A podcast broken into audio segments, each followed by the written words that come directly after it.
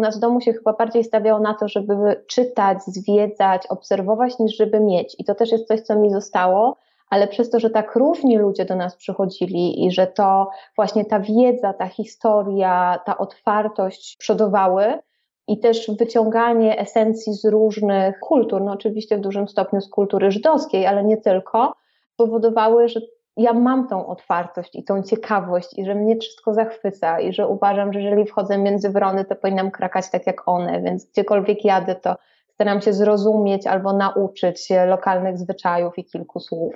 Więc z takim ogromnym szacunku do inności. Wiesz, jeżeli miałabym cokolwiek powiedzieć o domu, który tak naprawdę stworzyła moja babcia, to byłby to dom z takim gigantycznym szacunkiem dla innych, włącznie z tym, że nawet jak przychodzili do nas świadkowie Jehowy, to babcia zawsze ich zapraszała na rozmowę i prowadziła z nimi dysputy o religioznawstwie.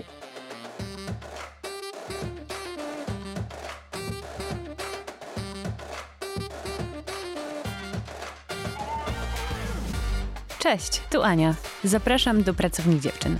Pracownia Dziewczyn to cotygodniowe rozmowy z dziewczynami i kobietami na temat edukacji. Edukacji tej szkolnej, czasem akademickiej, a już na pewno tej życiowej. Dokąd miała zaprowadzić, a dokąd zaprowadziła. O wyborach, o porażkach, o pracy kobiet, z kobietami i nad sobą. Moja dzisiejsza rozmówczyni porusza się po terytoriach bardzo nieprzyjaznych człowiekowi. Ktoś mógłby powiedzieć pewnie, że i nieprzyjaznych kobiecie, ale mam ogromną nadzieję, że takich osób nie ma wśród słuchaczy pracowni dziewczyn. Joanna Jurga projektuje przestrzeń do życia w izolacji. Tak, tak, też tej izolacji, której w różnym natężeniu doświadczamy od wybuchu pandemii. Ale w swoich badaniach i działaniach Joanna wybiega też poza kulę ziemską. Zajmuje się poczuciem bezpieczeństwa w warunkach dobrze nam znanych tu na Ziemi, ale i w warunkach kosmicznych. Bezpieczeństwo w kosmosie? Zapytałbyś, czy zapytałabyś pewnie. Właśnie, zapytam i ja. Jest projektantką produktu, innowatorką oraz wykładowczynią. Od kilkunastu lat projektuje przestrzenie i obiekty, które mają ułatwić nam codzienne funkcjonowanie. Brzmi całkiem przyziemnie? Nie dajcie się zwieść, bo Joanna jest też analogową astronautką i dwukrotną komandorką symulacji misji kosmicznych w habitacie Lunares. Poza tym uczy medytacji, od lat praktykuje buddyzm, marzy o locie na Marsa i o starej Porszecie. Nie dalej jak w zeszłym tygodniu Joanna zaaplikowała do nowej klasy astronauckiej Europejskiej Agencji Kosmicznej i jak napisała, trzyma kciuki na stopach i na rękach, aby marzenie się spełniło. Wspominam o tym nie tylko dlatego, że kosmos jest jednym z głównych zainteresowań Joanny, ale też dlatego, że niedawno się dowiedziałam, że wśród słuchaczek tego podcastu są dziewczynki, które marzą o pracy w NASA. A Joanna pokazuje, że trzeba próbować spełniać swoje marzenia. Joanna wykłada przedmiot materiał na Wydziale Wzornictwa w School of Form Uniwersytetu SWPS, prowadzi badania nad wpływem bodźców zmysłowych na poczucie bezpieczeństwa w przestrzeni, poświęca uwagę jakości życia i snów izolacji w warunkach ekstremalnych, jak i codzienności miejskiego życia. Popularyzuje wiedzę na temat świadomego projektowania, prowadzi podcast Bezpiecznik, a wpada dzisiaj do pracowni dziewczyn opowiedzieć o swojej ścieżce edukacyjno-zawodowej, marzeniach, no i kosmosie. Joanna Jurga. Joanno, witaj w Pracowni Dziewczyn. Witaj, bardzo mi miło. Trochę mnie onieśmieliło to przedstawienie. Ale wszystko się zgadza, tak? Nie, no absolutnie wszystko się zgadza i jest prawdziwą prawdą, ale zawsze jak słyszysz o sobie taką, taki pean albo laurkę, to wiesz, to przynajmniej znaczy kobiety tak mają, w większości niestety, to czujemy się trochę niepewnie. A ty lubisz się czasem pochwalić? Lubisz sobie tak się dowartościować i powiedzieć sobie, że jesteś dumna z czegoś, co zrobiłaś? Czy jakoś tak nie ma czasu na co dzień, żeby się dowartościować tak adekwatnie do osiągnięć. Wiesz co, ja się tego cały czas uczę. W sensie ja nigdy nie umiałam celebrować swoich sukcesów, bo zawsze miałam całą listę y, marzeń i planów do zrobienia. I od pewnego czasu stwierdziłam, że to nie robi mi dobrze na głowę, więc bardzo powoli uczę się celebrować sukcesy i uczę się myśleć o tym, że z tego, co zrobiłam do tej pory, jestem dumna, więc e, już się nie, nie biczuję i, i już nie wyznaczam tylko dalekich planów, ale też czasem siadam sobie cichutko z kawką i, i myślę sobie, no dobrze, jest całkiem fajnie, fajnie, że masz dalej plany, ale w tym momencie już możesz powiedzieć, że, że jest okej. Okay. Ale e, takim chyba momentem przejścia była obrona doktoratu, wiesz, kiedy stwierdziłam, że wow, I did it, Myślałam, że to się nigdy nie skończy. I, i, I wtedy rzeczywiście pierwszy raz od dawna się nawet upiłam i jeżeli można się upić dwoma lampkami szampana, to ja. I miałam tak na zasadzie, hmm, dobre, dobre, to jest miłe. Więc e, tak, uczę się celebrować e, sukcesy i być siebie dumna. A ten doktorat to była taka droga przez mękę? Że w końcu mówisz, że się to skończyło?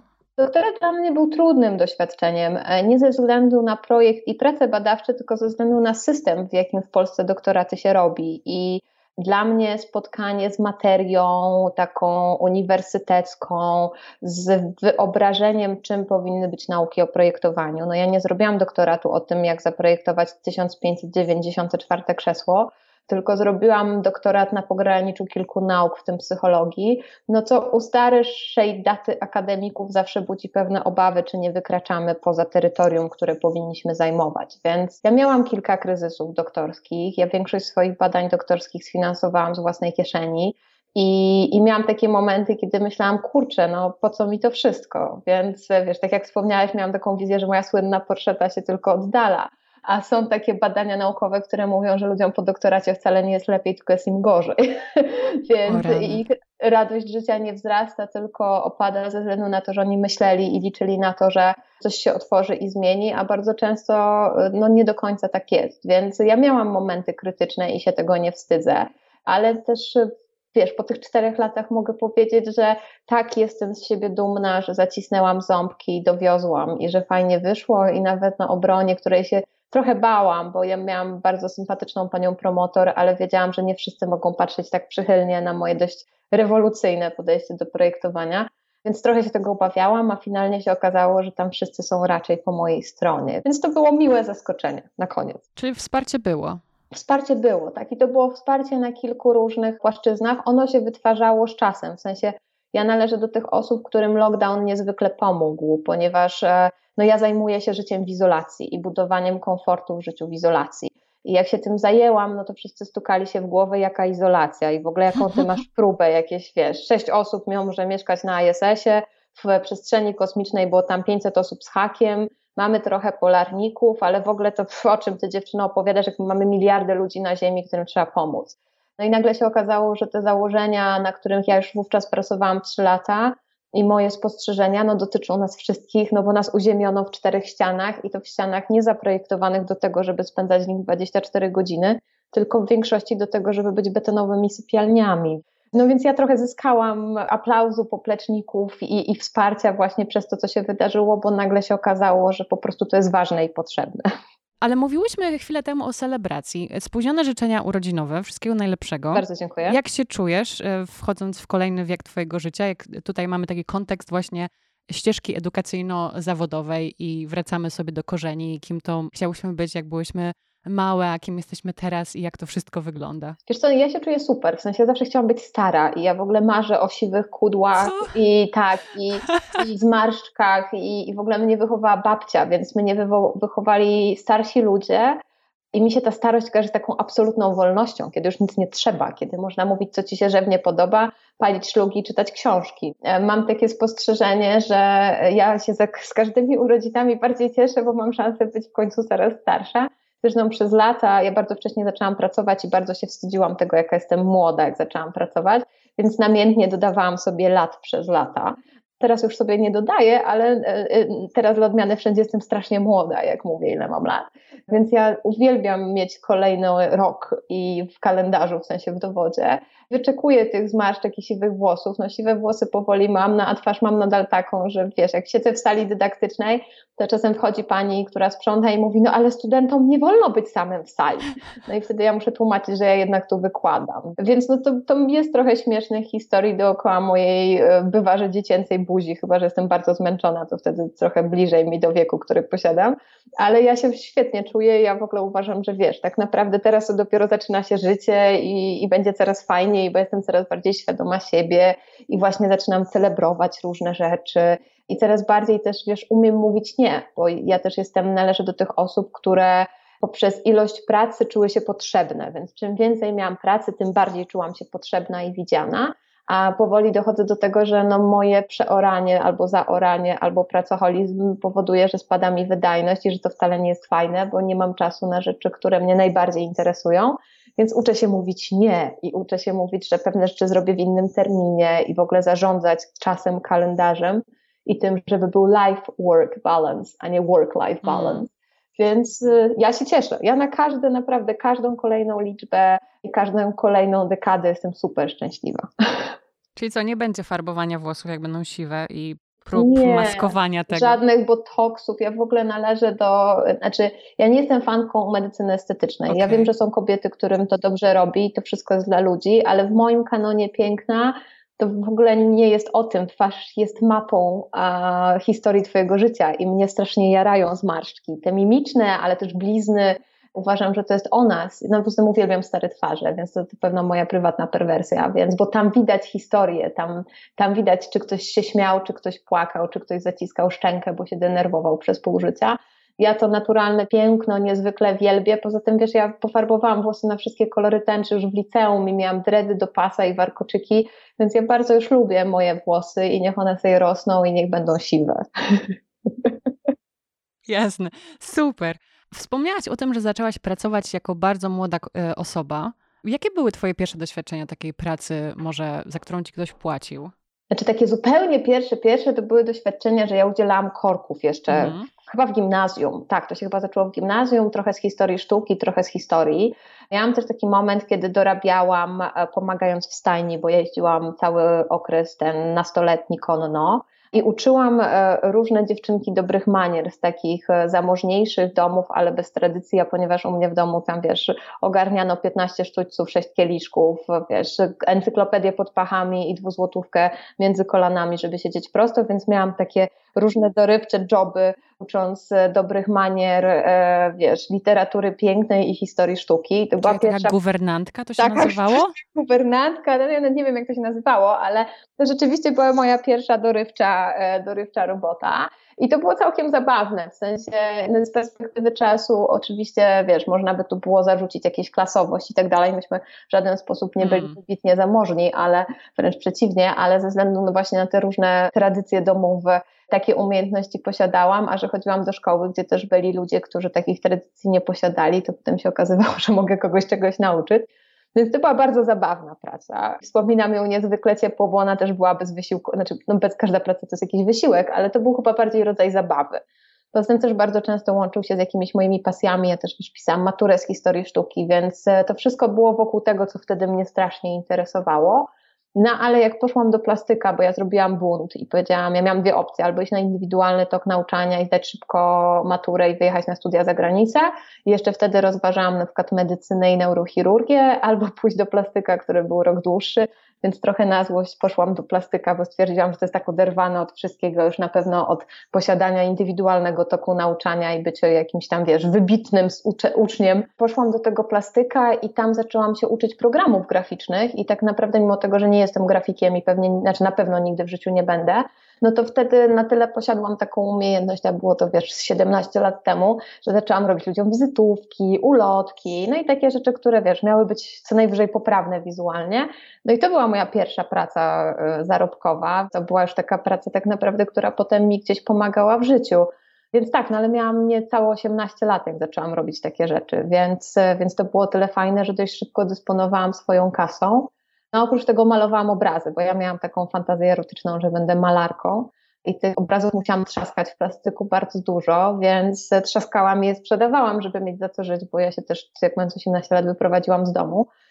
Pierwsze sprzedane obrazy pojechałam do Indii.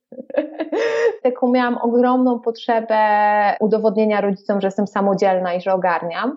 Kombinowałam górą, dołem, bokiem i w każdą stronę.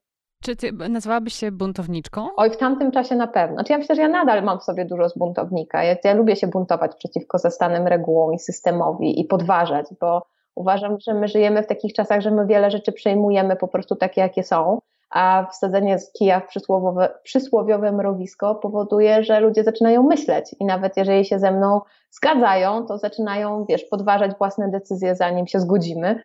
Myślę, że jest we mnie taka natura buntownika i trochę wywalania systemu do góry nogami, albo przynajmniej próby jego naprawy. To, to na pewno. A wtedy było to do kwadratu. W sensie teraz to już, teraz to jest bardzo uspokojone, ale wtedy byłam zdecydowanie buntowniczką. Byłam, wiesz, na wszystkich manifach, na wszystkich paradach równości. Był taki klub w Warszawie, nazywał się La Madame i, i tam zarywałam noce, tam wiesz, pierwsze sztuki wystawiane przez Marysię Seweryn, tam przychodziła Kazia Sztuka, która wtedy wydała Milczenie Owieczek, więc wiesz, to był taki, to był taki czas, kiedy mi to wszystko super imponowało, no i to znaczyło, że było się jakimś, w sensie tam było o co walczyć, co jest dużo gorsze, te naście lat później tematy są nadal aktualne, tak. więc nadal jest o co walczyć, więc tak, jestem buntowniczką. Powiedziałaś w swoim podcaście w Bezpieczniku, że pochodzisz właśnie, nie, nie tyle, że jest to ten dom, powiedzmy, nie wiem, jakiegoś tam statusu społecznego, jakiejś klasy, powiedzmy, że właśnie jest to takie mm, dobre wychowanie, podkreślone w pewnym sensie. To też powiedziałaś, że pochodzisz z wielokulturowego domu. Czy mogłabyś troszeczkę opowiedzieć właśnie o tym twoim, za takiego dzieciaka, obcowaniu z różnymi kulturami? Tak, jasne. Ja mam, myślę, że, że mój dom był o tyle ciekawy, że było w nim dużo prawdy. I to w takim kontekście, że wiesz, na przykład moja babcia czytała mi Biblię, Koran, Torę, mity greckie, e, bajki islandzkie i japońskie mniej więcej w tym samym nurcie. W sensie to wszystko było oparte o taką zasadę równości i wyboru. Pochodzę z domu, gdzie na pierwszym miejscu była nauka, więc wszystkie rzeczy, które były nienaukowe, były traktowane mitycznie.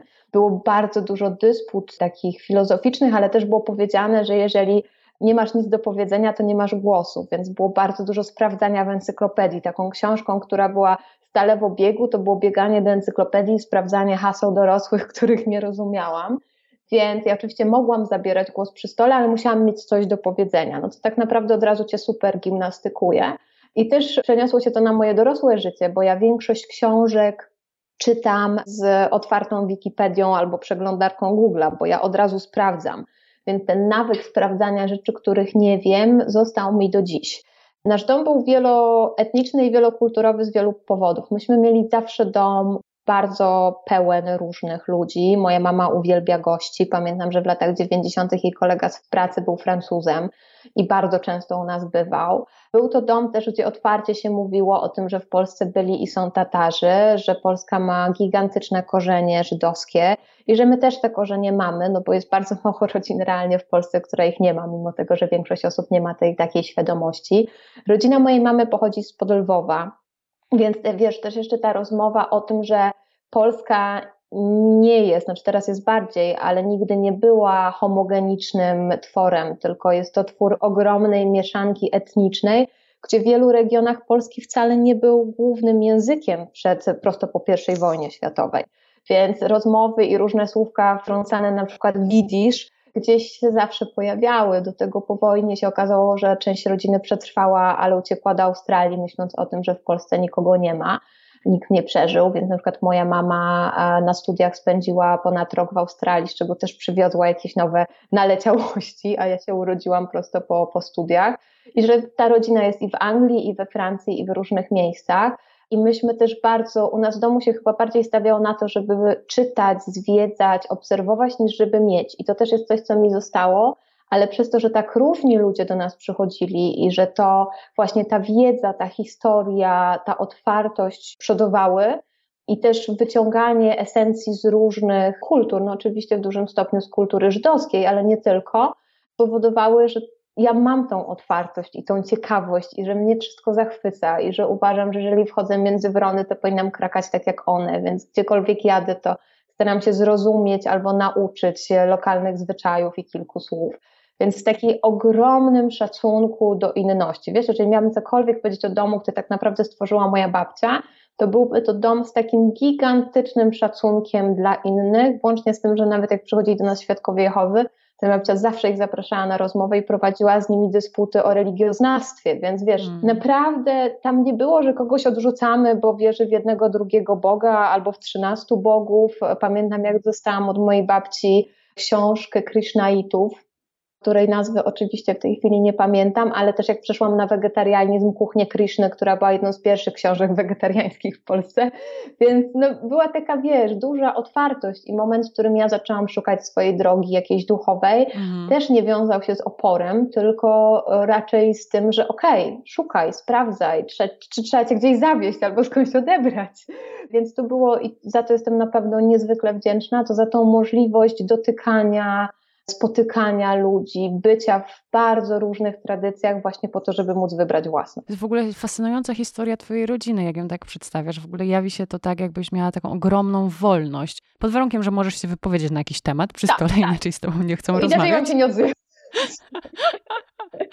Wspomniałaś właśnie o tym, że, że ta nauka była bardzo ważna w domu. A pamiętasz jeszcze jakieś takie powiedzonka na przykład, albo co twoi rodzice mówili, czy właśnie na przykład dlaczego warto się uczyć, albo dlaczego warto wiedzieć pewne rzeczy, czy potem jak przyszło co do czego i zaczęłaś chodzić do szkoły na przykład, że w tym systemie trzeba funkcjonować i trzeba wyciągnąć na przykład z niego coś tam ciekawego. Jak to było z takimi komunikatami odnośnie edukacji u ciebie w domu? Pierwsze, co mi przychodzi do głowy, to jest bardzo śmieszne, dlatego, bo ja dopiero po latach uczę się wyceniać swoją pracę, to to, że mam być mądra, a nie muszę być bogata.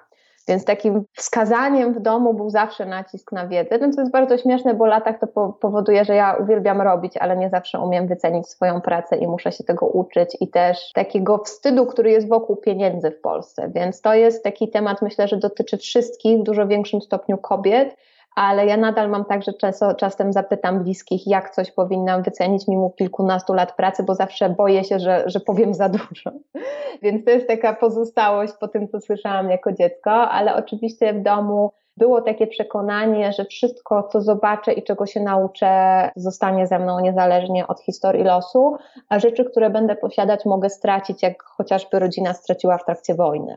I to jest taki, wiesz, przekaz mojej babci. I, I ona mi zawsze dawała kasę na wyjazdy, ale nigdy nie było takiej opcji, że, że mam ją, wiesz, trwonić na, na nowe dżinsy. Więc i to też w dużym stopniu ze mną zostało, że dla mnie najważniejsze jest oglądanie, patrzenie, uczenie się, doświadczanie, smakowanie, dotykanie i cały czas wolę wydać na to pieniądze niż, niż na obiekty. I też czasem muszę sobie pozwalać, w sensie powiedzieć, ale przecież mogę, nie? Ale chyba książki się nie liczą w tym, prawda? Książki się liczą jako to doświadczanie. Zdecydowanie, łącznie z tym, że ja rzeczywiście kupuję i czytam tych książek na kilogramy, więc to na pewno się nie liczy, ale to też jest inny kult wyniesiony z domu, bo ja byłam wychowana w kulcie książki. I u nas w domu była ogromna ilość książek i łącznie z tym, że ja przy którejś przeprowadzce, przeprowadzałam się ze 13 razy w dorosłym życiu, oddałam do biblioteki prawie 2000 woluminów, bo już po prostu nie miałam, wiesz, po raz kolejny pakować konten- znaczy tira książek to lekkie przegięcie, więc e, też usiadłam i zrobiłam sobie sama rachunek sumienia, że ta ściana książek nie świadczy o tym, że jestem mądrzejsza albo głupsza. No, znam ludzi, którzy mają ściany książek i nie mieli tych książek nigdy w ręku, po prostu zamówili taką formę dekoracji do domu. Więc gdzieś musiałam wyjść z tego archetypu i rzeczywiście kupuję już książki, które, znaczy dużo więcej kupuję książek naukowych, które są mi potrzebne do pracy, a beletrystykę na przykład pożyczam. I to też się zmienił ten mój stosunek do książek bardzo, no ale nadal kupuję ich pewnie za, z, z punktu widzenia ekologii za dużo ale też było tak, że rzeczywiście było mówione w domu, że, że tą pracą, nauką ja będę mogła być gdzie chcę. I była taka zasada, że najpierw lekcja, potem przyjemności. I rzeczywiście tak robiłam, łącznie z tym, że jak poszłam na studia, to ja przed sesją to już miałam od miesiąca zrobione wszystko, bo ja wszystko robiłam po zajęciach. Więc jak dochodziło do sesji, to ja jedyna mogłam balangować do rana, bo, bo miałam wszystko zrobione i do tej pory mnie nie przeraża deadline zbliżający się, bo ja i tak jestem na tydzień przed deadline'em, wiesz, z nogami na stole. Oczywiście mam już nowe zajęcia, bo to nie jest tak, że jestem z nogami na stole, ale to mnie nauczyło takiej super systematycznej pracy i na pewno nie jestem typem osoby, którą deadline mobilizuje. Ja muszę mieć wszystko zrobione na spokojnie, dowiezione na czas, żeby potem nie zarywać nocy, bo dla mnie rzeczą najważniejszą jest sen. Między 10 a 5 rano mnie nie ma dla nikogo. Ja w tych godzinach śnie, śpię i śnię, więc perspektywa, że jakaś praca miałaby mi to odebrać, jest zgoła zamachem na moją wolność osobistą.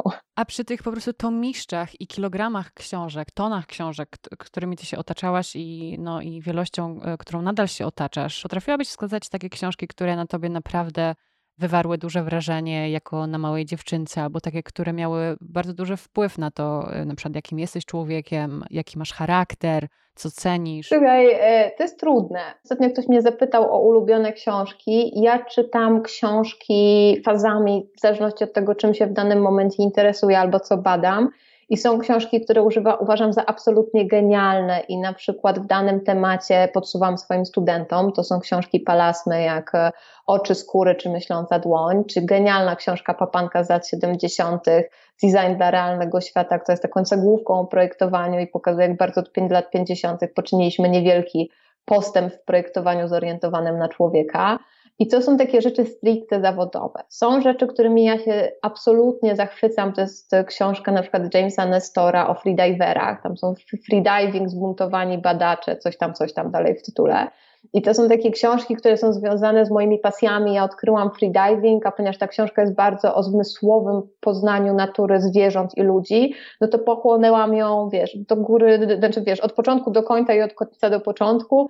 I, I, jeszcze cytuję ją w swojej książce, którą przygotowuję. Więc e, U. tak, ja się rzeczami fascynuję, ale bardzo trudno byłoby mi wskazać książki, które wywarły na mnie taki gigantyczny wpływ. Na pewno byłoby tu trochę literatury buddyjskiej, bo to jest coś, co mnie ukształtowało na maksa. I tu na przykład jest pusty obłok Ksujuna, taka książeczka wydana na początku lat 80., która w ogóle jest napisana okolicznikami zdań o ostatnim chińskim wędrownym mistrzu Tan, czyli takiego pierwowzoru chińskiego Zen, który żył prawie 100 lat i, i dożył upadku Chin e, w sensie przed przyjściem komunizmu. To jest książeczka, do której ja wracam, jedna z niewielu. Jest cała, całe wydawnictwo Miska Ryżu, przetłumaczenie klasycznych traktatów buddyjskich na polski. No i to nie jest literatura łatwa, lekka i przyjemna, którą się czyta od deski do deski, ale to są rzeczy, do których ja wiesz, od tych bycia nastolatką naprawdę wracam, a takich rzeczy gruncie rzeczy, w takich rzeczy w gruncie rzeczy jest niewiele, więc ja miałam, ja wiesz, potrafię Ci powiedzieć, że z jakiejś dziedziny zapamiętałam książki wybitne, ale nie potrafię, tak jak ludzie czasami, moja mama zawsze mówi, że dla niej to był Mistrz i Małgorzata. Ja uważam, że ta książka jest wybitna, ale ja bym nie powiedziała, że to jest książka, która w jakimś stopniu zmieniła moje życie. Ja chyba sama namiętnie zmieniam swoje życie pod wpływem różnych fantazji, ale nie mam jednej na pewno takiej, która mnie wyjęła z butów, choć książką, która w zeszłym roku na pewno zrobiła na mnie gigantyczne wrażenie, to jest Mówca Umarłych to jest książka science fiction o takiej postaci człowieka, który właśnie wy, wygłasza mowy pogrzebowe między światami. Ona jest tak genialnie napisana w takim kontekście też filozoficznym i w kontekście śmierci, a ja pracowałam ze śmiercią zawodowo, to uważam, że, że to jest jedna z ciekawszych książek zeszłego roku. Pisałaś pracę magisterską przecież na temat śmierci, prawda? Pisałam pracę magisterską śmie o śmierci, projektowałam urny, chciałam zrewolucjonizować branżę pogrzebową. A dlaczego czas przeszły? Wiesz to dlatego, bo ja poświęciłam się kosmosowi i poczuciu bezpieczeństwa. W sensie na pewno to, gdzie jestem teraz, nie doszłoby do tego bez doświadczeń z branżą funeralną i bez mojego dyplomu dla branży funeralnej magisterskiego, ale ja w pewnym momencie doszłam do takiego momentu, jak zaczęliśmy tworzyć Instytut Dobrej Śmierci, że ja uważam, że ta inicjatywa jest gigantycznie potrzebna, ale to już nie jest formuła, w której ja się zrealizuję, ponieważ moja, moja energia tej konwencji się zupełnie wyczerpała. W sensie ja z radością wspieram wszystkie projekty, które są dedykowane oswajaniu śmierci w kulturze, poprawy jakości designu funeralnego, poprawy rytuału, zeświadczenia rytuału, wszystkiego, co się dzieje dla dobra planety w tej branży ale to już zupełnie nie są moje buty. Myślę, że zrobiłam tam tyle, ile mogłam i absolutnie od tych czterech lat jestem całą sobą w tych zagadnieniach dotyczących życia w izolacji. I to też oczywiście nie jest tak, że one się zrodziły z dnia na dzień, bo to wszystko by się nie wydarzyło, gdyby nie rzeczy wcześniejsze, ale to idzie, to idzie cały czas teraz bardziej w stronę kosmosu. Choć dla Marsa czy dla Księżyca też będzie musieli zaprojektować obrzęd pogrzebowy. No tak, ale firma Nurn, Nurn, w której ty działałaś, ona nadal istnieje, prawda? Czy nie? Nie, Nurn już nie istnieje. Nurn został zamknięty na przełomie 2017 i 2018 roku. Myśmy tę firmę prowadziły z Martyną Ochojską. Strona oczywiście wisi, ponieważ nasze urny nadal można kupić. Nasz inwestor, e, firma Ersadowski, ma prawo i możliwość kontynuowania tych wzorów, więc część z tych urn nadal można dostać, ale my jako firma zajmująca się designem funeralnym zakończyłyśmy działalność. Martyna czasem jako graficzka, bo Martyna jest głównie grafikiem, prowadzi rebrandingi, czy robi różne prace dookoła graficzne czy koncepcyjne dla branży, ale firma jako firma, jako nasze dziecko zakończyła funkcjonowanie już kilka lat temu. Jasne, rozumiem. Mówiłaś o buddyzmie i o tych książkach. A co jako właśnie buddyzm, jako taki system filozoficzny i religijny, system wierzeń, co było czy co nadal jest, takie fascynujące e, w buddyzmie, że, że właśnie cię do buddyzmu pociągnęło? To ja szukałam jakiejś ścieżki, która mi nic nie obieca. Ciekawe podejście. Tak, ale która będzie o tu i teraz i da mi narzędzia do tego, żebym mogła się zatrzymać. da mi narzędzia do tego, żeby mogła zrozumieć, że nie mam wpływu na przeszłość, bo już była, ani na przyszłość, bo jeszcze nie nadeszła, że jedyny moment, którym dysponuję, jest tak naprawdę ten moment, w którym w tym momencie akurat rozmawiamy. I do mnie prostota buddyzmu zen, bo, bo ja siedzę przed ścianą w buddyzmie zen w tradycji Soto, ta możliwość znalezienia czasu w ciągu dnia, żeby za przeproszeniem usiąść na dupie i, i zająć się swoim ciałem, spotkać się ze sobą, pooddychać, zatrzymać bo ja mam też, ja mam umysł dziecka, ja się muszę ciągle uczyć, e, ja ciągle pochłaniam jakieś informacje, jestem ciągle w ruchu, co powoduje, że jestem notorycznie przebodźcowana bądź albo również przepracowana.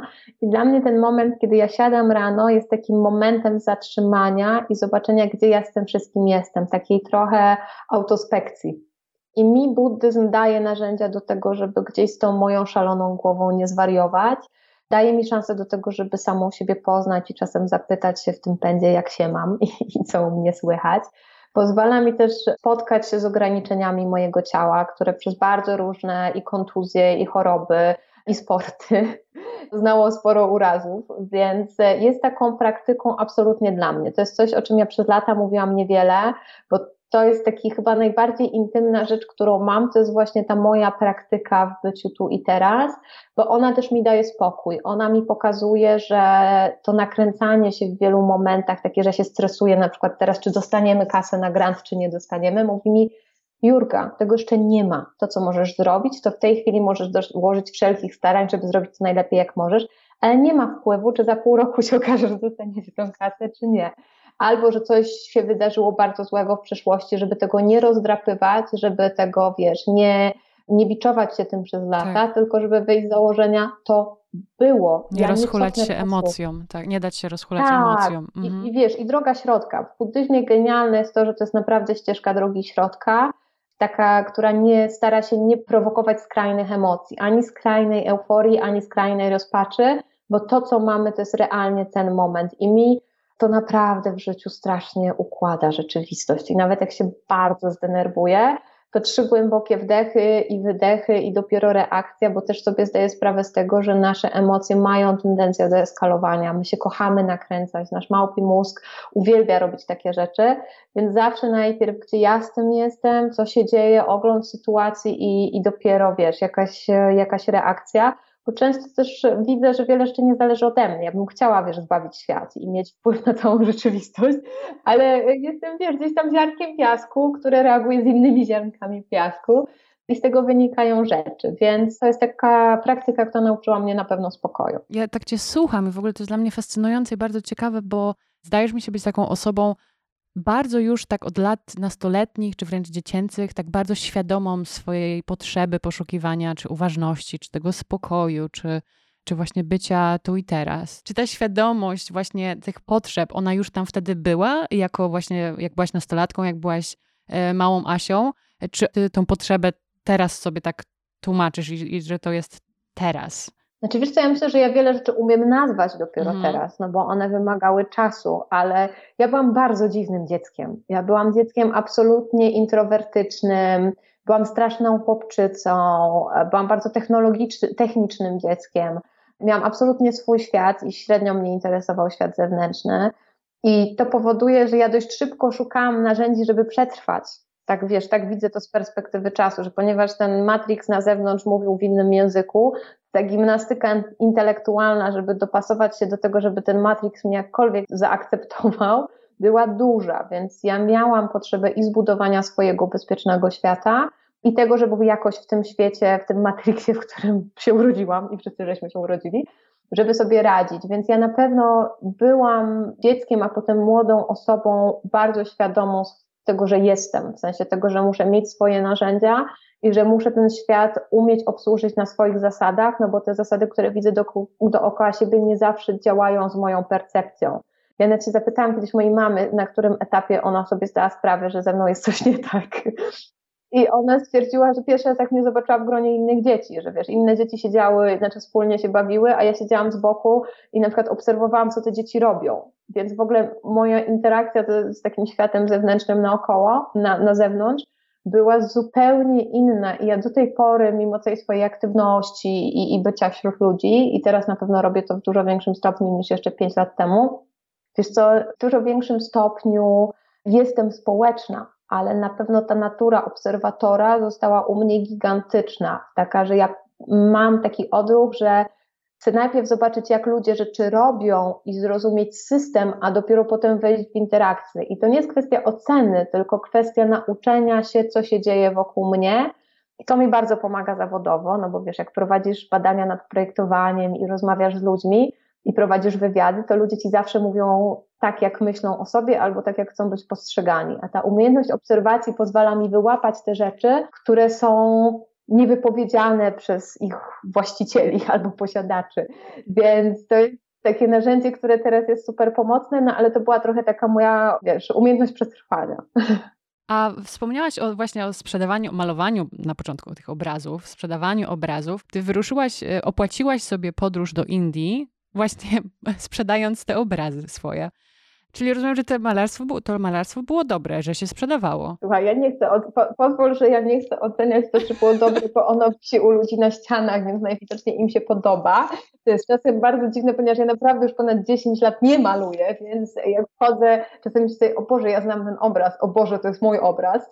Ja nawet próbowałam kiedyś doliczyć się tego, ile tych obrazów poszło w świat. Dzięki Bogu miałam cudownego nauczyciela malarstwa w liceum, Andrzeja Kalinę, który kazał nam niszczyć prace, z których nie jesteśmy zadowoleni, albo je zamalowywać i malować na nich nowe obrazy, żeby nam nigdy nikt nie wyciągnął rzeczy, z których nie bylibyśmy dumni. I teraz z perspektywy czasu jestem mu bardzo za to wdzięczna, bo ja przynajmniej wówczas sprzedałam obrazy, które, w które chociaż trochę wierzyłam. Więc całkowitego wstydu nie ma. Ja na pewno już nie umiem tak malować. I, I na pewno to była jakaś forma, wiesz, przekładania emocji na obrazy. I te obrazy, tak jak mhm. ja chodzę zawsze na czarno, to moje obrazy były super kolorowe.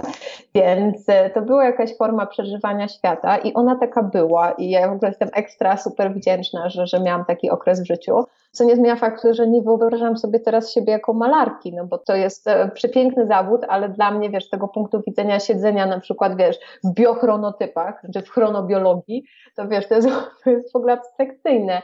Więc mam wielki szacun dla artystów i nieustająco chodzę na wystawy sztuki i też wiesz, kolekcjonujemy akurat fotografie w domu, ale, ale gdzieś to jest taka dziedzina, która jest mi super bliska i zawsze sobie myślę, że może jak dożyję emerytury, to, to do tego wrócę.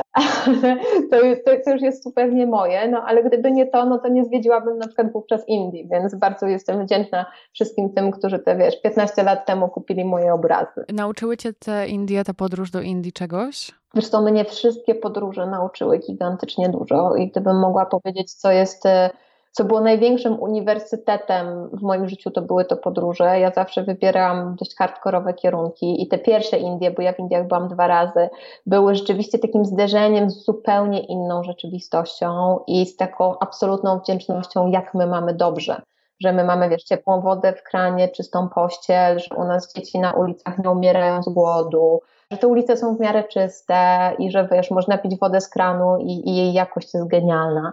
Ogromna pokora, ale zarazem zderzenie z taką kulturą, która absolutnie akceptuje miejsce, w którym jest, bo ta karmiczność i ten hinduizm powoduje, że oni wiedzą, że są tu tylko na chwilę i że to jest jedno z wielu żyć, które już mieli i wielu, które będą posiadać, więc przyszli w tej formie i z takim statusem po to, żeby się czegoś nauczyć i żeby iść dalej. Więc ogromny, ogromny szacun takiego dostrzeżenia, jak inny światopogląd i wychowanie, wiesz, w innej kulturze e, może zupełnie inaczej kształtować twój mózg. I to była jedna z takich piękniejszych podróży. No potem, potem spędziłam kilka tygodni chodząc zimą po Ladaku, to jest część Indii, która jest tak zwanym Małym Tybetem.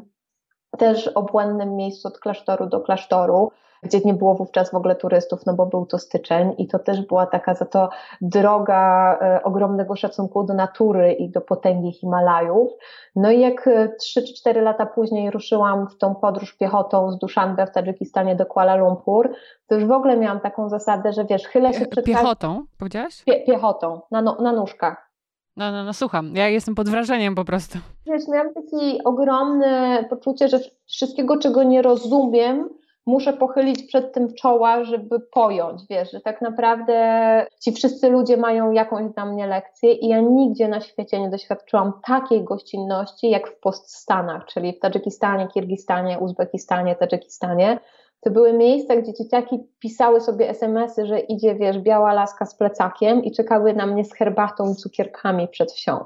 Wiesz, ja do tej pory, jak o tym myślę, to się wzruszam. I to była naprawdę przepiękna podróż, też na pewno w poszukiwaniu siebie wówczas, bo ja wtedy przez te studia pracowałam jako wnętrzarz i pierwsze, co mi się śniło w namiocie, jak namiotem szargał wiatr, to było to, że wali mi się jakaś ściana nośna w projekcie więc to tylko pokazuje poziom stresu, który wychodzi z ciała po fakcie. No potem były bardzo trudne Chiny, które, które były ogromną lekcją takiej pokory systemowej, jakieś zetknięcia z policją, oskarżenie o szpiegostwo na przejściu kirgisko-chińskim i takie wybetonowane miasta, w ogóle odhumanizowane. Język, w którym tak naprawdę wszystko jest inaczej, więc trzeba naprawdę dużo, dużo uważności, żeby nie popełnić jakiegoś kretyńskiego błędu. No i na wisienkę na torcie była Azja Południowo-Wschodnia, która jest taka bajkowa, no ale też taką ciemną stroną jak Kambodża i Czerwoni Kmerzy, czy jak seksturystyka w Tajlandii. Więc to była, wiesz, to była taka podróż, która myślę, że mimo tego, że ona miała miejsce ponad 8 lat temu, no była jednym z najważniejszych do tej pory wydarzeń w moim życiu bo mimo tego, że ja potem wracałam w te rewiry, to wtedy to przejście, to zetknięcie się z kulturą takie powolne, takie spokojne, takie mając czas. Ja powiedziałam w domu, że jak wrócę, to będę. Nie. Więc wiesz, bez, bez takich ograniczeń, że wiesz, za trzy tygodnie mam bilet powrotny, było bardzo wyzwalające, ale z drugiej strony pamiętam, że jak wróciłam do domu, to był taki moment, jak znajomi po studiach się hajtali i wiesz, jakieś śluby, pierwsze kredyty, lepsze samochody, a ja siedziałam i miałam tak, Boże, ludzie, ale czemu? W sensie, słuchajcie, no na świecie dzieją się takie rzeczy, może, może nie przez materię powinniśmy się realizować, co oczywiście wtedy było moją oceną, bo byłam wyrwana z kontekstu, bo ja naprawdę żyjąc tyle miesięcy bez zegarka i w takim trybie naturalnym wśród ludzi, którzy mają zupełnie inne problemy, no nagle wróciłam do świata kraju na dorobku i, i to było naprawdę grube, grube zderzenie i potrzebowałam ze trzy miesiące, żeby wrócić do pracy i w ogóle, wiesz, ogarnąć się ale, ale do tej pory się do tego wyjazdu i do tej podróży bardzo często odwołuję, bo to był taki rytuał przejścia, takiego, takiej świadomości, że na przykład design zaangażowany jest ważny, że my musimy robić projekty odpowiedzialne społecznie, że ludzie, którzy są dotknięci problemem wojny czy klęsk żywiołowych, to nie tylko w Tajlandii na drugim końcu świata pod tsunami, ale ale to są takie miejsca, które są w Nagornym Karabachu między Armenią czy Gruzją, tak, to jeszcze przed wybuchem konfliktu w Syrii. No to było takie bardzo uczłowieczające i uziemiające, no i to są takie rzeczy, których ja do tej pory, wiesz, do których się odnoszę. Ty szłaś sama przez te postany? Szłam w towarzystwie znajomego podróżnika, myśmy się rozchodzili, schodzili w tej podróży, poznawałam też innych ludzi w, w trakcie tej drogi, więc e, były momenty naprawdę na cudowną, skrajną samotność, które są też bardzo uczące o tym, czym jest kontakt z nami samymi, ale były też momenty z ludźmi, więc wiesz, ja nie mogę powiedzieć, że w stu procentach odbyłam mnisią podróż, ale na pewno była to najgłębsza podróż w głąb siebie. Jasne. Asia, wspomniałaś o, o nauczycielu plastyki, za którego y, nauki jesteś wdzięczna i sama jesteś e, dzisiaj wykładowczynią. Wiemy już tutaj z Twojej historii, że Ty uwielbiasz chłonąć wiedzę. A powiedz mi, jak to jest, jak Ty się nią dzielisz albo właśnie nauczasz innych?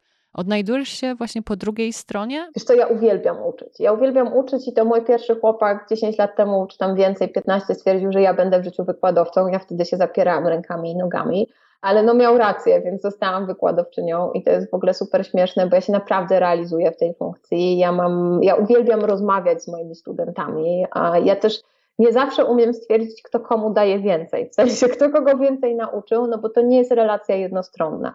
Ja od moich studentów uczę się ogromnie dużo, ponieważ ja nie prowadzę tylko suchych wykładów, tylko my razem realizujemy projekty.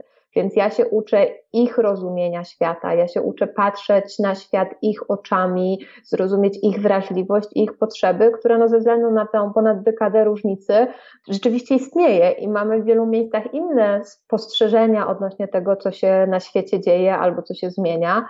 Więc dla mnie ta wymiana jest niezwykle wzbogacająca, a ja też, e, no ja też się czuję bardzo dobrze w roli mówcy. No jak słychać pewnie ja lubię, lubię gadać i to mi sprawia przyjemność, ale też lubię cały czas poszerzać wiedzę, więc ja do każdego wykładu, jak zaczynamy każdy nowy projekt, robię jakiś research, który też mnie wzbogaca. Więc ja w tym widzę takie obustronne korzyści. I wiesz, i bardzo dobrze się w tej, po tej stronie odnalazłam. Oczywiście tam są pewne obciążenia zawodowe pod tytułem utrata głosu. Ja do tej pory mam problem z znalezieniem właściwej intonacji, żeby po ośmiu godzinach korekt y, nie mówić już półszeptem ze zdartym gardłem. No i dziękując wszystkim Bogom, w większości mogłam uczyć cały czas w offline jako praktyk, a nie przez ekran, co jest niezwykle trudne. Ja naprawdę współczuję wszystkim wykładowcom i nauczycielom, którzy od roku uczą przez to elektroniczne pudło, przez które teraz rozmawiamy, bo to jest strasznie spłaszczające, ale rzeczywiście jest tak, że, że to jest taka praca, jedna z tych rzeczy, w których ja się bardzo realizuję. A co byś chciała, żeby twoje studentki i twoi studenci zapamiętali z twoich wykładów? Jest taka myśl przewodnia, ja ich strasznie uczę empatii i obserwacji. I ja bym bardzo nie chciała, żeby oni popadali w syndrom Boga, że oni wiedzą najlepiej i że projektują dla siebie.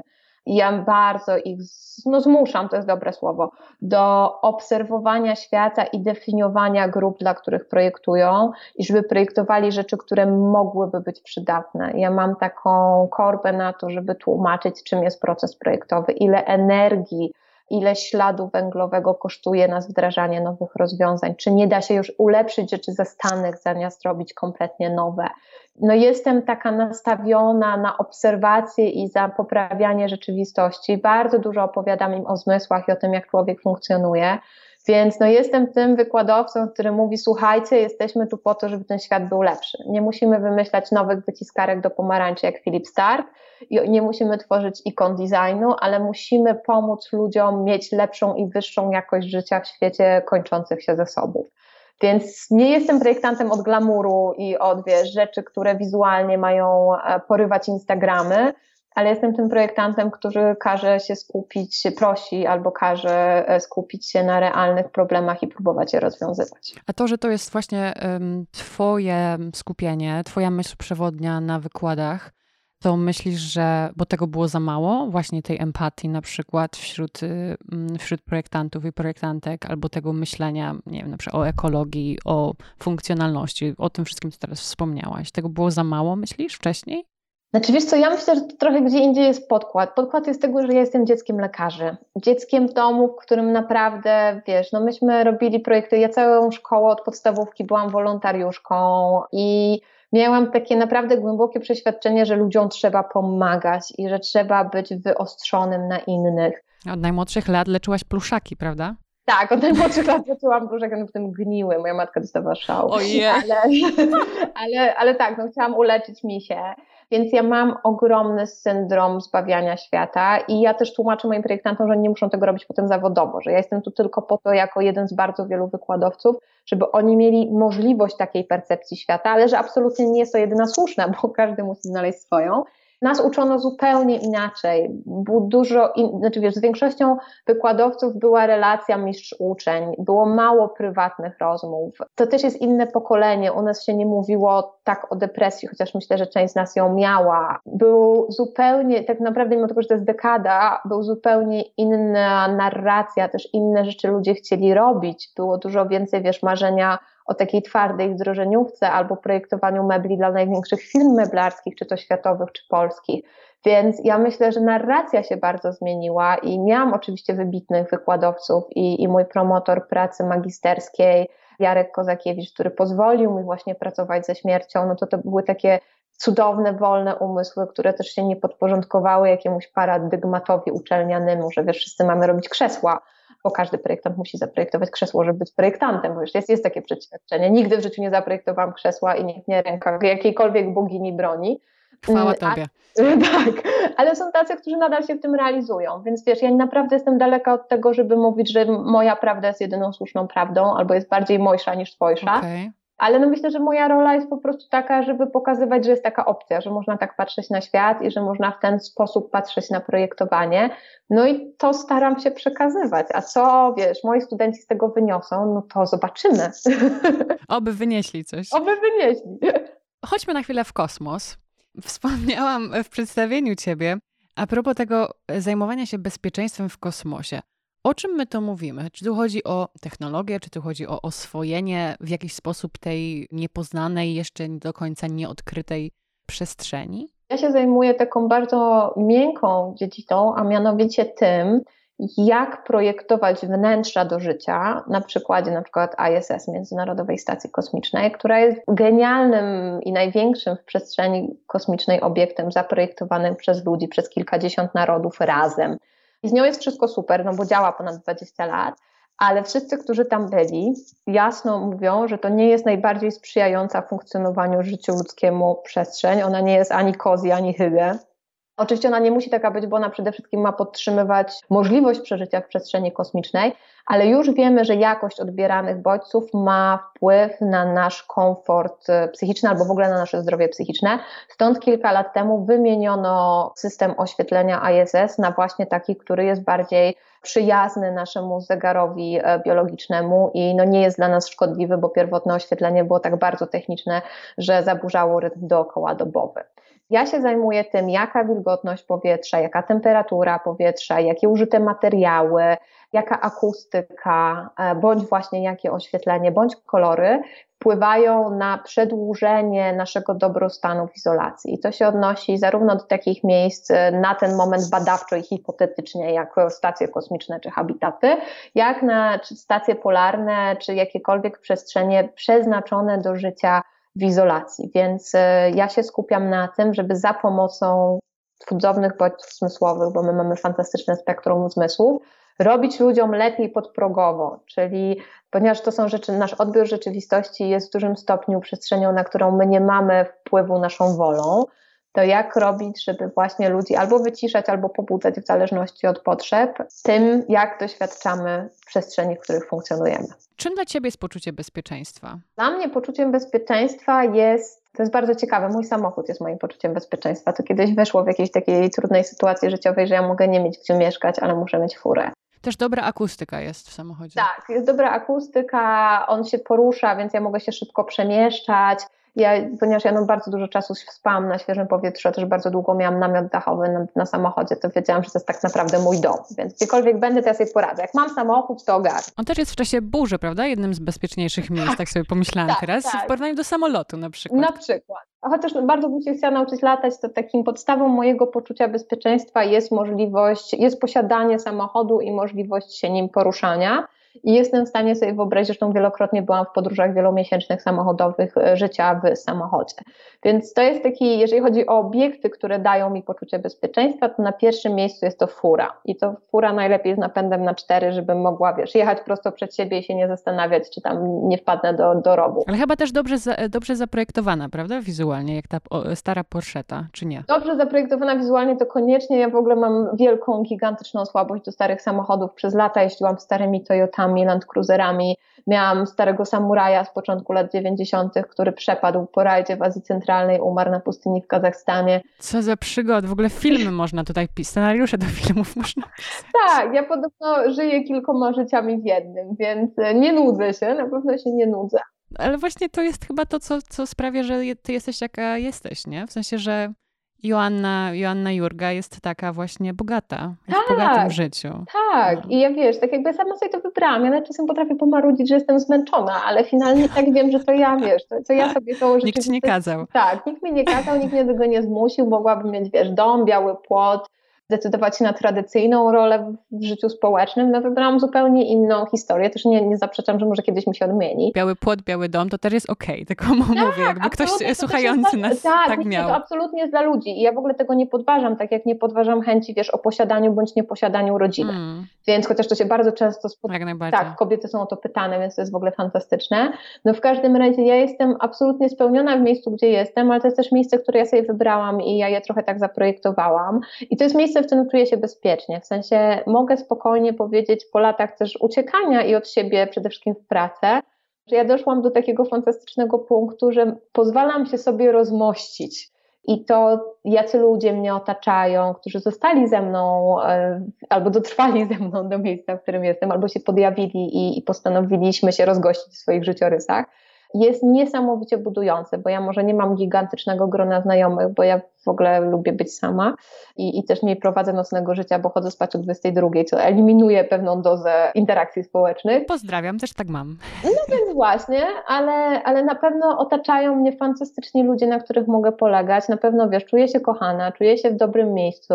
Teraz częściej czuję się też doceniona i, i widziana zawodowo, co jest w ogóle naprawdę mhm. takim bardzo ważnym poczuciem, myślę, jeżeli ktoś oczywiście decyduje się na ścieżkę zawodową, bo to też nie jest obligatoryjne. A bałaś się, Joanna, przepraszam, że ci przerwę, a bałaś się, że tego nie będzie, tego docenienia, czy jakiegoś tam, powiedzmy w cudzysłowie, sukcesu zawodowego, skoro na przykład po takich długich epizodach e, wypełnionych podróżami, na przykład wracasz, tu, tu, też wracam do twojego wspomnienia, nie? Że, że wracasz i przez trzy miesiące nie pracujesz i wszyscy inni, nie wiem, mąż, żona, związki, dzieci, śluby i tak dalej, Bałaś się tego, że na przykład to nie przyjdzie? Nie, wiesz, to tego się nigdy nie bałam. W sensie ja jestem naprawdę tytanem pracy, więc ja wiedziałam, że, że ta praca przyjdzie i ona wróci, mhm. jak nie drzwiami, to oknem, a nie jak na to inna.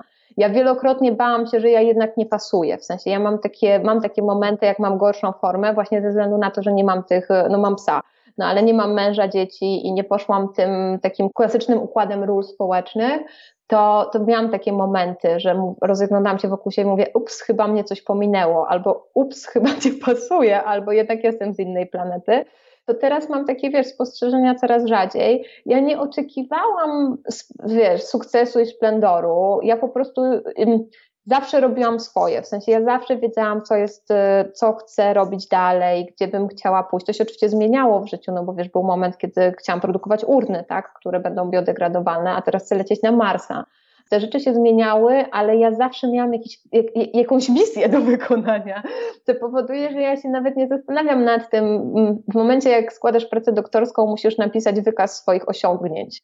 I to było dla mnie zderzające, no bo ja usiadłam na dupie, wyjęłam różne tam, wiesz, archiwa, gazetki, które zbiera moja babcia i mówię, o kurczę, wow, ja jednak coś zrobiłam, bo w tym całym pędzie, też wracając do celebrowania sukcesów, ja bardzo często tego nie widziałam, bo wydawało mi się to oczywiste, I do, że po prostu ludzie mhm. robią takie rzeczy i ludzie piszą do gazet, gadają, opowiadają, pracują, zwiedzają i tak dalej. I nagle się okazało, że i mogę się rozsiąść, i czasem mogę zwolnić, i mogę się właśnie poczuć bezpiecznie, bo umiem, bo potrafię, bo sobie w życiu poradzę. I niezależnie, czy to będzie ten świat, czy inny świat, to wykształciłam w sobie tyle narzędzi do przetrwania, że czy to będzie uczenie e, na Ziemi, e, czy budowanie habitatu na Marsie, no I'm in. No. Jak nie rękami, to nogami, a jak nie nogami, to głową dam rady.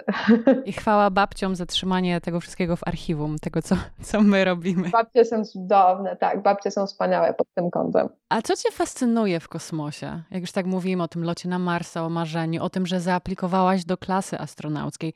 W ogóle, co to jest za fascynacja? Ja, ja nawet nie oceniam, tylko po prostu mm, staram się, staram się um, zrozumieć, co ty tam widzisz. Wiesz co, to, ja to nazywam genem Kolumba, czyli taką sytuacją, w której my chcemy odkrywać nieodkryte. Bo to dla wielu ludzi wydaje się byciem szaleńcem i narażaniem swojego życia, swojej wygody na, na absolutną niewygodę i możliwość śmierci w imię poszerzenia horyzontu ludzkiego poznania. I to jest rzecz, która mnie jara, w sensie mnie fascynuje możliwość poszerzenia spektrum wiedzy.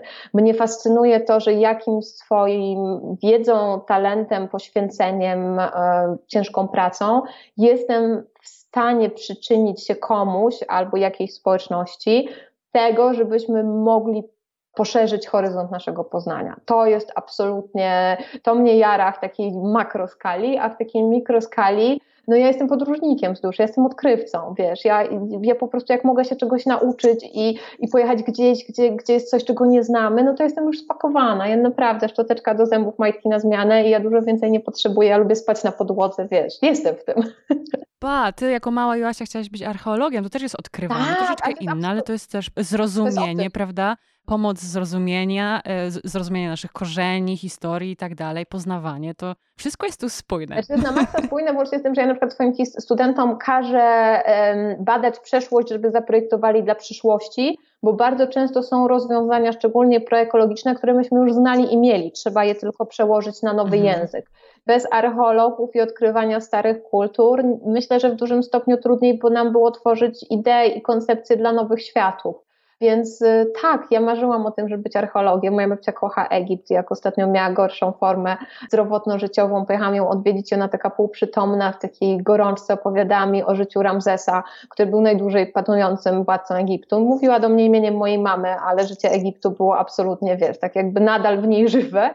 I to było o tyle piękne, że ona we mnie zaszczepiła tą pasję do odkrywania świata, mimo tego, że jej nie wolno, nie dane było podróżować, to nauczyła mnie rysować mapy z pamięci i mówiła mi, że mogę, wiesz, i, i ja naprawdę czuję, że mogę I, i zawsze czułam, że mogę, że, że mogę pojechać gdzieś będąc dziewczynką, że mogę jeździć w rajdach będąc kobietą, że jeżeli będzie to możliwe, to będę mogła polecieć na Marsa, no, będąc, będąc Asią. I to, ta babcia, ta osoba babci po prostu tak pojawia się i znika w twojej historii. To jest niesamowite, ile, ile to wpływu, jest najważniejsza, ile... wiesz co, gdybym miała powiedzieć, kto, był naj... kto jest, bo babcia oczywiście żyje i niech jak najdłużej będzie z nami. Dobrze, czyli wyszła z gorączki. Wyszła, tak, nie, babcia wyszła z gorączki, stanie babcia w ogóle jest nieoceniałamiąca. Babcia przeżyła drugą wojnę światową, przeżyła komunizm i głośno stwierdzi, że COVID też jej nie pokona, więc babcia absolutnie Dobrze. jest niezłym okazem. Ale przez to, że babcia mnie wychowała, no to ona też była takim moim paradygmatem poczucia bezpieczeństwa. Wiesz, babcia tworzyła dom, babcia była osią decyzyjną. Ja mam absolutnie cudownych rodziców, ale mam też, moi rodzice zawsze bardzo dużo pracowali, moi rodzice też mieli kolejne rodziny, mam wspaniałą macochę też tej całej i dzięki temu mam też, jestem obrodzona w bardzo młode rodzeństwo, które mogą być moimi studentami, co też jest ekstra, więc my jesteśmy typową, znaczy nie typową, ale piękną patchworkową rodziną, ale babcia była tą osią, wiesz, no jak rodzice szli do pracy czy na dyżur, no to, to, to tak. była babcia, nie? To bab, z babcią czytałam książki, moja babcia od zawsze prenumerowała National Geographic i tam były takie historie i tam były takie zdjęcia, no, że ja na tym wyrosłam, no i ja chciałam odkrywać światy. No Ziemia jest już odkryta, więc no co mam zrobić? Muszę lecieć na Marsa. A na co ty czekasz, jeżeli chodzi o takie wiadomości z kosmosu, wszechświecie, odkrycia? No, że i tam jest inna inteligencja, no, jestem nudna. Znaczy ja oczywiście jestem bardzo daleko od koncepcji tego, że życie pozaziemskie to będą zielone ufolutki z wielkimi oczami, bo tam ten, wstaćmy tam między jakieś bajki, ale ja jestem przekonana, że no nie jesteśmy sami. Wszechświat jest tak gigantyczny, że nasz mały mózg tego nie obejmuje, albo przynajmniej mózg 99,8% ludzkości, która nie jest fizykami kwantowymi.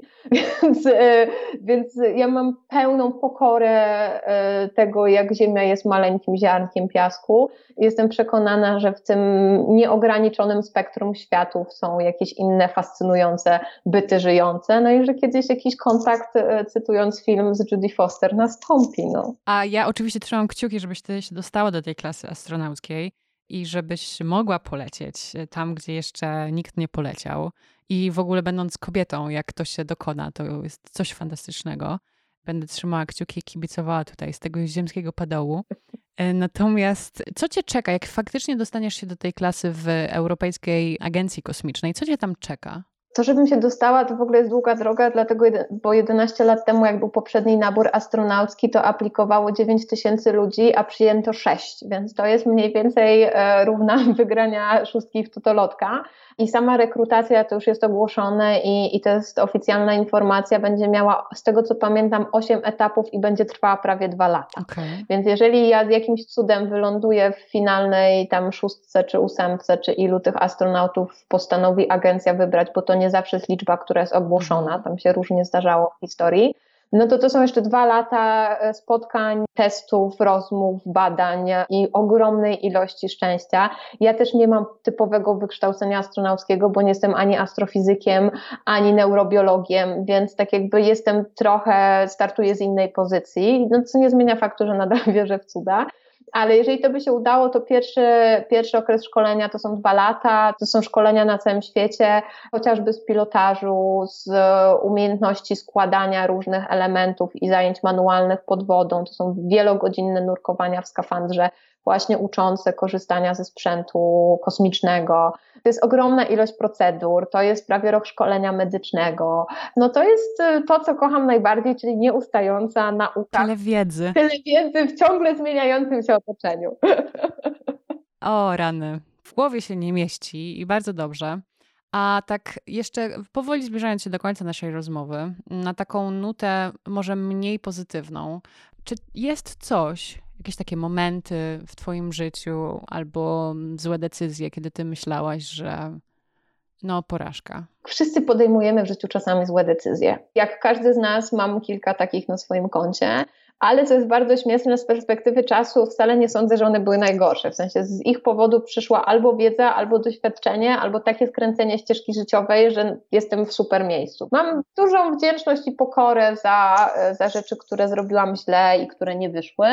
I, I nie mam, wiesz, takiego podejścia rozdrapywania porażek, bo ja naprawdę widzę, że one mi coś przyniosły, włącznie z tym, że Nurn, czyli nasza firma Nurnowa zbankrutowała i, I uważam, że to była najlepsza lekcja biznesowa, którą mogłam dostać, bo ja teraz z perspektywy czasu, pomimo tego, że jeszcze długo po sprzedaży firmy spłacałyśmy kredyty związane z firmą, wiesz, nauczyłam się z tego maksymalnie dużo. No i ktoś by mógł powiedzieć porażka, ja po tych czterech latach mogę powiedzieć, hmm, właściwie to sukces. To jest właśnie ta perspektywa, o której mówisz, prawda, że, że widzimy to e, widzimy to po latach jako o, dobrze, że się tak złożyło i wycią- oczywiście jak super, jak zanalizujemy, wyciągniemy wnioski i tak dalej, a a były jeszcze, mówisz o tym bank bankructwie, ale były takie momenty, kiedy ty myślałaś wtedy właśnie, jako tamta Joanna, że o, koniec świata? Było sporo momentów, kiedy ja naprawdę miałam ochotę powiedzieć, ja bardzo serdecznie dziękuję za to fascynujące życie, ale ja to już ten, to ja się pożegnam, zejdę ze sceny i było ekstra.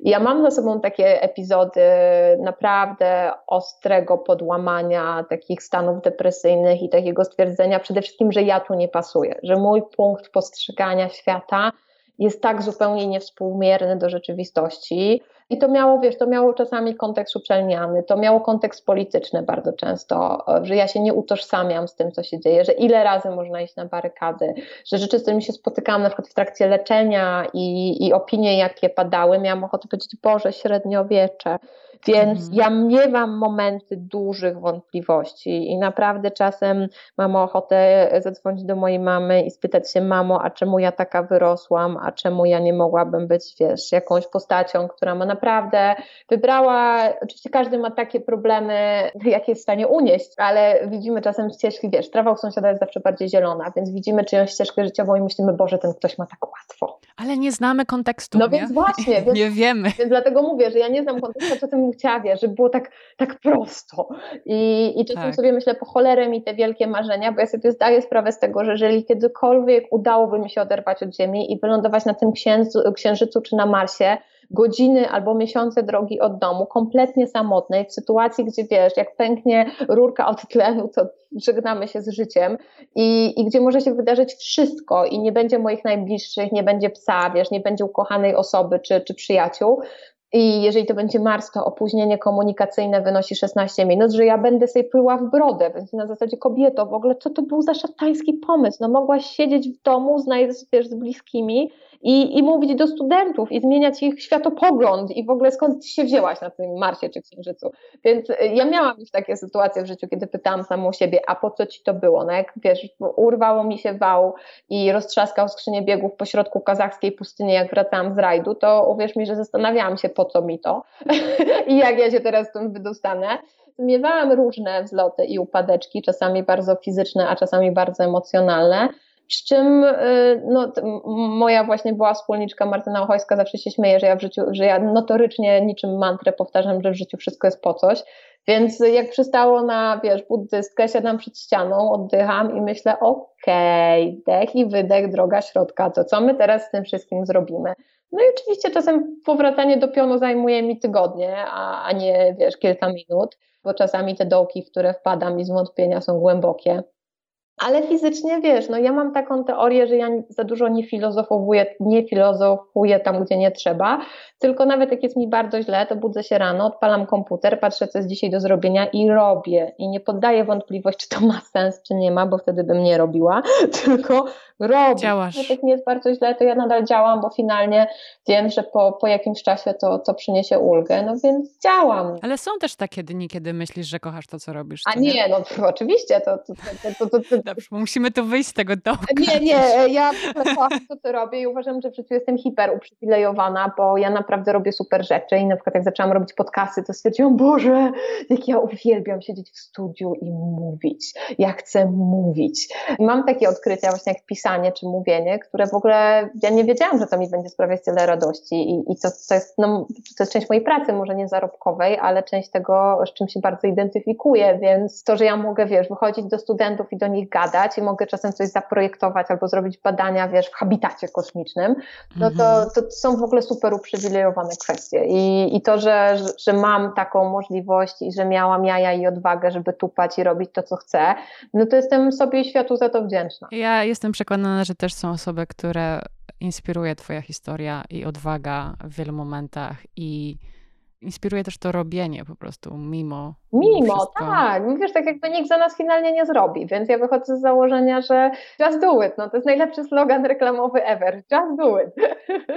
Joasiu, chciałabyś coś e, tak powiedzieć, może bardziej intymnie, prywatnie do takich dziewczyn, które może są na początku swojej ścieżki zawodowo-edukacyjno-zawodowej, może mają 18-17 lat, zastanawiają się nad wyborami maturalnymi, że och, czasami jest tak i może też byłaś taką dziewczyną, że o, jak teraz wybiorę, to tak już na amen, że taki będzie mój zawód, bo są takie dziewczyny i ja też taka byłam, że wiesz, wybór maturalny i wybór studiów to, to tak na całe życie.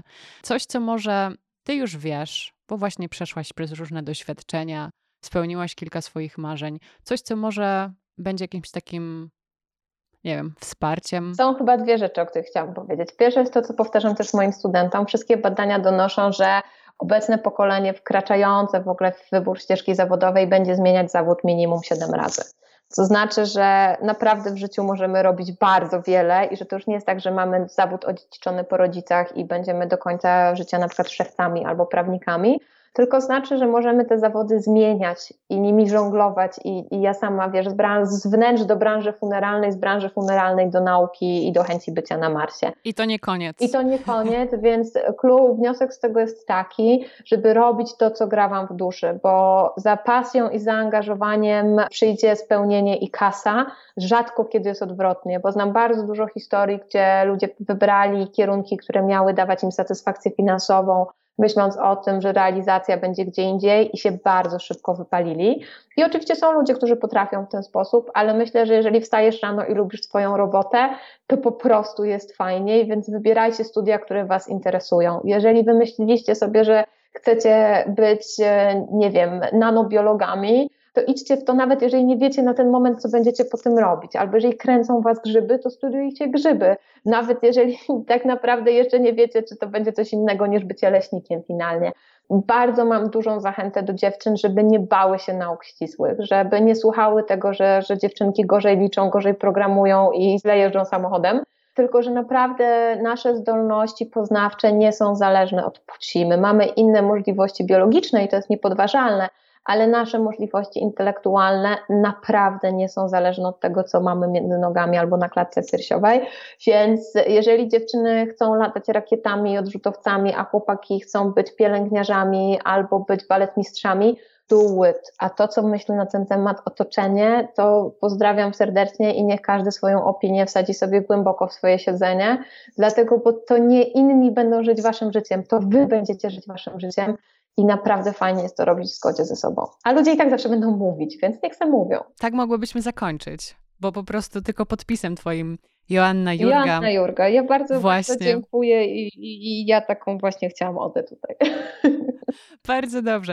Ale muszę ci zadać to chyba najtrudniejsze pytanie, czyli polecenie książek do kanonu lektur. E, najtrudniejsze chyba pytanie dla ciebie, e, bo tych książek e, jest mnóstwo Ale w twoim otoczeniu. Ale czy, czy w ogóle z wszystkich Niekoniecznie. I to też tak naprawdę nie musi być książka, to jest kanon lektur, ale jeżeli jest coś typu muzyka albo sztuka teatralna albo sylwetka jakiejś osoby, która robi coś fantastycznego i z którą warto się zaznajomić, chciałabym, żebyś po prostu podzieliła się nią z nami ku wspólnej inspiracji i dzieleniu się zachwytem po prostu. Jeżeli chodzi o muzykę, to moją ukochaną pianistką jest Hiromi. Hiromi Ueda jest Japonką, która gra jazz i ona ma kilka wybitnych płyt, ale płyta Alive jest absolutnie wspaniała. To jest muzyka, którą bardzo Wam polecam. Ten jazz nie jest czasami najprostszy i tam jest bardzo dużo o jej emocjach, ale obejrzyjcie sobie na YouTubie, jak ona szaleje na fortepianie i ona jest postacią i, i to, jaki ma tapir i, i jaką ma w ogóle aparycję w tym, co robi, ja ją ubóstwiam. Ona byłam na jej koncercie na Starówce w Warszawie i Hiromi to jest postać, którą na pewno, na pewno, na pewno, na pewno warto. Jeżeli chodzi o film, to przyszło mi do głowy kilka tytułów, ale takim ostatnim tytułem dla dziewczyn szczególnie jest e, film na Netflixie Merkury 13 o niedoszłym naborze astronautek w czasie misji Merkury Apollo w latach 60. Był pomysł, żeby powstała klasa kobiet i ona nie doszła do skutku i tam są przedstawione te genialne pilotki tamtych czasów, które to dopiero łamały schematy w pruderyjnych Stanach. Bardzo serdecznie polecam i ten wątek jest pociągnięty w takim serialu For All Mankind, który przedstawia alternatywną historię tego, co by się stało, gdyby to Rosjanie jako pierwsi wylądowali na Księżycu. I tamten wątek jest pociągnięty już nie dokumentalnie, bo film Merkury 13 jest dokumentem, tylko w formie już fabuły, ale to są takie rzeczy, które rzeczywiście są, e, są fajne i to są rzeczy, które ostatnio widziałam i mogę powiedzieć, że mają sens, ale Merkury 13 super pokazuje miejsce kobiet. I to, że laski naprawdę mogły na przestrzeni lat i, i robiły niesamowite rzeczy i na przykład były genialnymi pilotkami. Tam jest też o pierwszej kobiecie, która w Stanach latała odrzutowcem i robiła to nieźle. To Wam bardzo polecam. A jeżeli chodzi o książki, to z takich książek, które mi przyszły w tym momencie do głowy, jest to książka Mariny Abramowicz, genialnej artystki, która zajmuje się sztuką obecną. To się chyba nazywało Głową w mur. To jest jej, jej portret jest na okładce, to jest jej autobiografia napisana z ogromnym dystansem kobiety, która osiągnęła fantastyczny sukces w dziedzinie sztuki, ale miała też bardzo trudne życie, bardzo trudny związek z innym artystą i też stworzyła tak naprawdę nowy nurt w sztuce, mówiący o tak naprawdę medytacji w sztuce, o, sztuce, o byciu obecnym, o doświadczaniu tu i teraz. Więc myślę, że to są rzeczy, które na pewno warto znać. I to chyba no i to chyba tak. A może z teatru to Pina Bausch, ale na ten na jej temat też jest piękny film Pina, więc e, ze sztuką Piny Bausch e, też bardzo warto się zapoznać i film Pina też Wam bardzo polecam. Tak, tańczcie, tańczcie, bo inaczej jesteśmy zgubieni. Czy tańczmy, tańczmy, bo inaczej jesteśmy tak, zgubieni. Tak, do tego Właśnie e, byłam teraz na weekend z dr Asią Podgórską, byliśmy razem na warsztatach. Asia zajmuje się neurochemią albo chemiobiologią i ona właśnie nam powiedziała, że taniec e, najlepiej wpływa przeciwstarzeniowo na nas. Więc tańczmy, to będziemy jak najdłużej mieli nowe połączenia neuronowe i nasze ciało nie będzie się starzeć i nasz mózg nie będzie się starzeć, więc tańczmy. No nie wiem, ty nie, ty nie masz nic przeciwko, nie?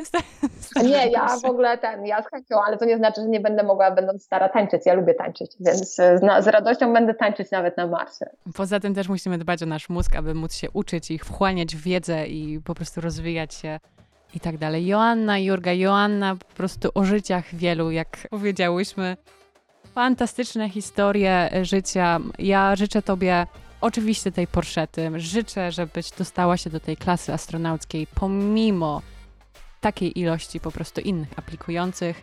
Działaj, dostawaj się, rób, żebyśmy też mogli, raz, żeby to dla siebie, dwa, że to jest fantastyczna e, motywacja i kop do działania dla innych osób i inspiracja dla innych dziewczyn przede wszystkim. Bardzo, bardzo, bardzo dziękuję za zaproszenie i za możliwość opowiedzenia tych wszystkich historii i dziewczyny. No, girls power.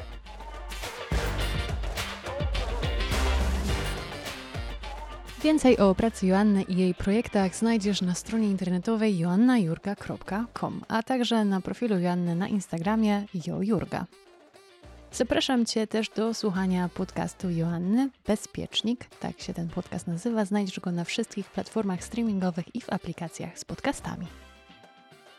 Przypominam lub informuję, jeżeli jest to Twoje pierwsze spotkanie z pracownią dziewczyn, że pracownia jest na Instagramie, pracownia dziewczyn pod a także ma swój adres mailowy pracownia dziewczyn Można napisać na ten adres z refleksją, czy polecić potencjalną rozmówczynię do podcastu.